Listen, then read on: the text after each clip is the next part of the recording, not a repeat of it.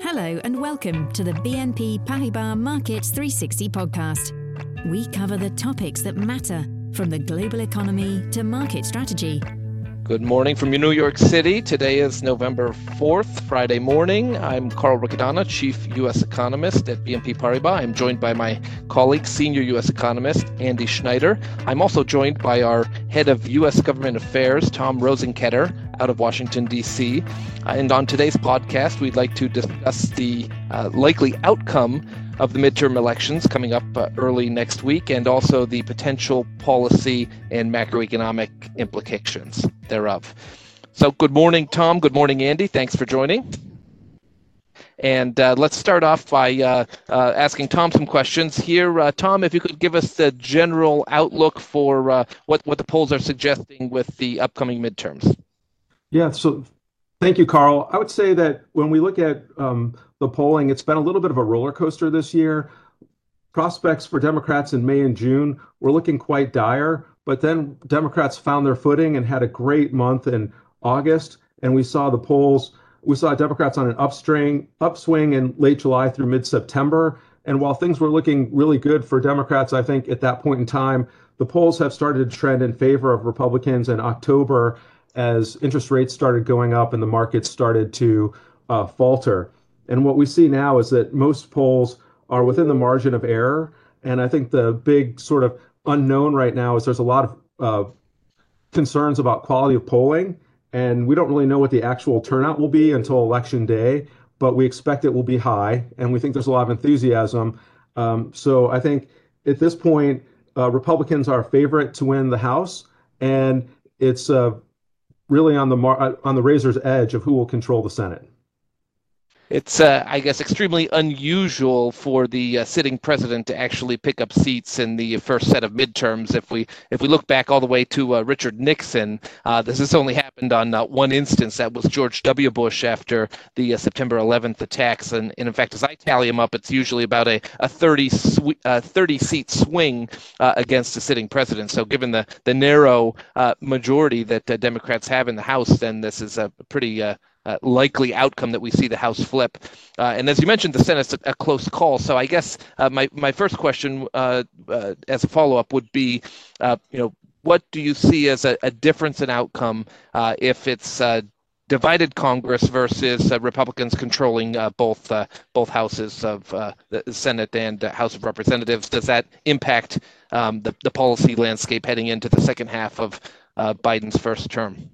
So this is a great question. I think in, in large measure, really, if Republicans take one half of the Congress, which in this case would be likely the House of Representatives, that's really the big news story. And because of that, that's where we'll see the changes to policy that will occur. Um, if Republicans also take the Senate, it's marginally more impact that Republicans can have on the fiscal policy and some of the other sort of regulatory policy issues that are present. But um, but I'd say it's only a marginal difference. Uh, looking into 2024, though, politically, the other aspect that may be a little bit negative for Republicans is if they control both houses of Congress, then they'll get more credit or blame depending on how the economy goes and how the political winds blow. Okay. Uh, so, Tom, if you could uh, take a step back then and, and give us your sense of what the most important policy issues will be, uh, assuming a, a, split Congress or uh, or Republican-controlled uh, Congress heading into the uh, second half of the first term here. Right. So I think the first order of business is that we should expect less fiscal stimulus. Uh, so no more trillion-dollar packages uh, will be on the agenda. I think the other thing that we would see in the sort of near term is that there's going to be more scrutiny on Ukraine funding, which isn't to say that it's not going to happen, but I think the bar for achieving it is higher. And the other issue that I would say from a fiscal standpoint to look at is that Republicans uh, typically have a harder time passing the sort of must pass fiscal bills, whether it's the annual appropriations bills that fund the U.S. operations of the government or the pending debt ceiling, which is likely to come due uh, this the summer of 2023 or thereabouts. And so I think those are probably the big risks.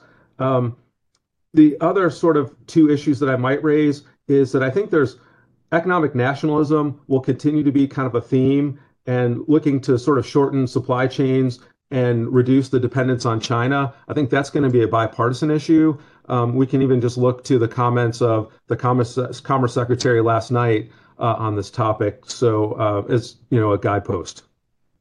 So, so some room for compromise, I, I, I guess, uh, but the debt ceiling standoff with a uh, uh, a Democratic president, a possible uh, still Democratic majority in the Senate, and a Republican House. I, have I've seen this uh, this movie before uh, back in 2011 uh, when we had the ratings downgrade in the U.S. and whatnot. So that that is a, a potentially significant policy issue we have to consider. while kind of the prevailing sentiment is uh, gridlock in Washington, D.C., uh, debt ceiling standoff would certainly have some real uh, implications. Uh, let me turn to our, our second guest today, uh, senior U.S. economist Andy Schneider. And Andy, you know, as we think about debt ceiling standoff and, you know, the timing is middle of next year, you know, what, what are your thoughts around this? Yeah, thanks, Carl. So, know, when we look at past instances of divided governments, um, it's an absolute truth that parties have used the debt ceiling as a way to extract concessions uh, from the other side, effectively in a game of chicken. And you know, the last three major debt ceiling fights back in 1995 and 2011 in 2013. Um, coincidentally, they all took place under a Democratic president and a Republican-controlled House, which you know appears to be the most likely outcome. So, um, you know, this time around, Republicans would be entering government with fiscal priorities that clearly contravene both past and future Democratic fiscal actions. So, if you look at likely House Speaker McCarthy's uh, Commitment to America document, Republicans are seeking to end the Build Back Better legislation, eliminate, you know, quote unquote, wasteful government spending that's driving inflation, um, as well as extend or make permanent the Trump tax cuts and job act. So a lot, a lot of demands from the Democrats. The Democrats are unlikely to be, um, you know, too uh, too um, apt to uh, pursue. So um, no Republicans in the House or Senate voted to raise the debt ceiling last December when the, the ceiling was raised.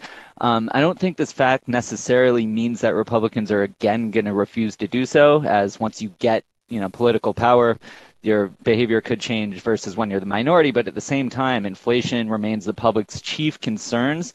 So there is a case that Republicans could feel pretty emboldened to use the debt ceiling to force Democratic concessions. So I do think it's a very, very uh, clear risk, and it's something, in fact, we should even count on. So in terms of timing, mid 2023 seems to be when we're going to push up against the debt ceiling, but I'd say the risks even tilt towards earlier than that, given that we expect the economy to slow to zero growth in Q1, actually contract in Q2. So that means tax revenues can be really, really weak, and we can even push up against the debt ceiling, you know, earlier in the year.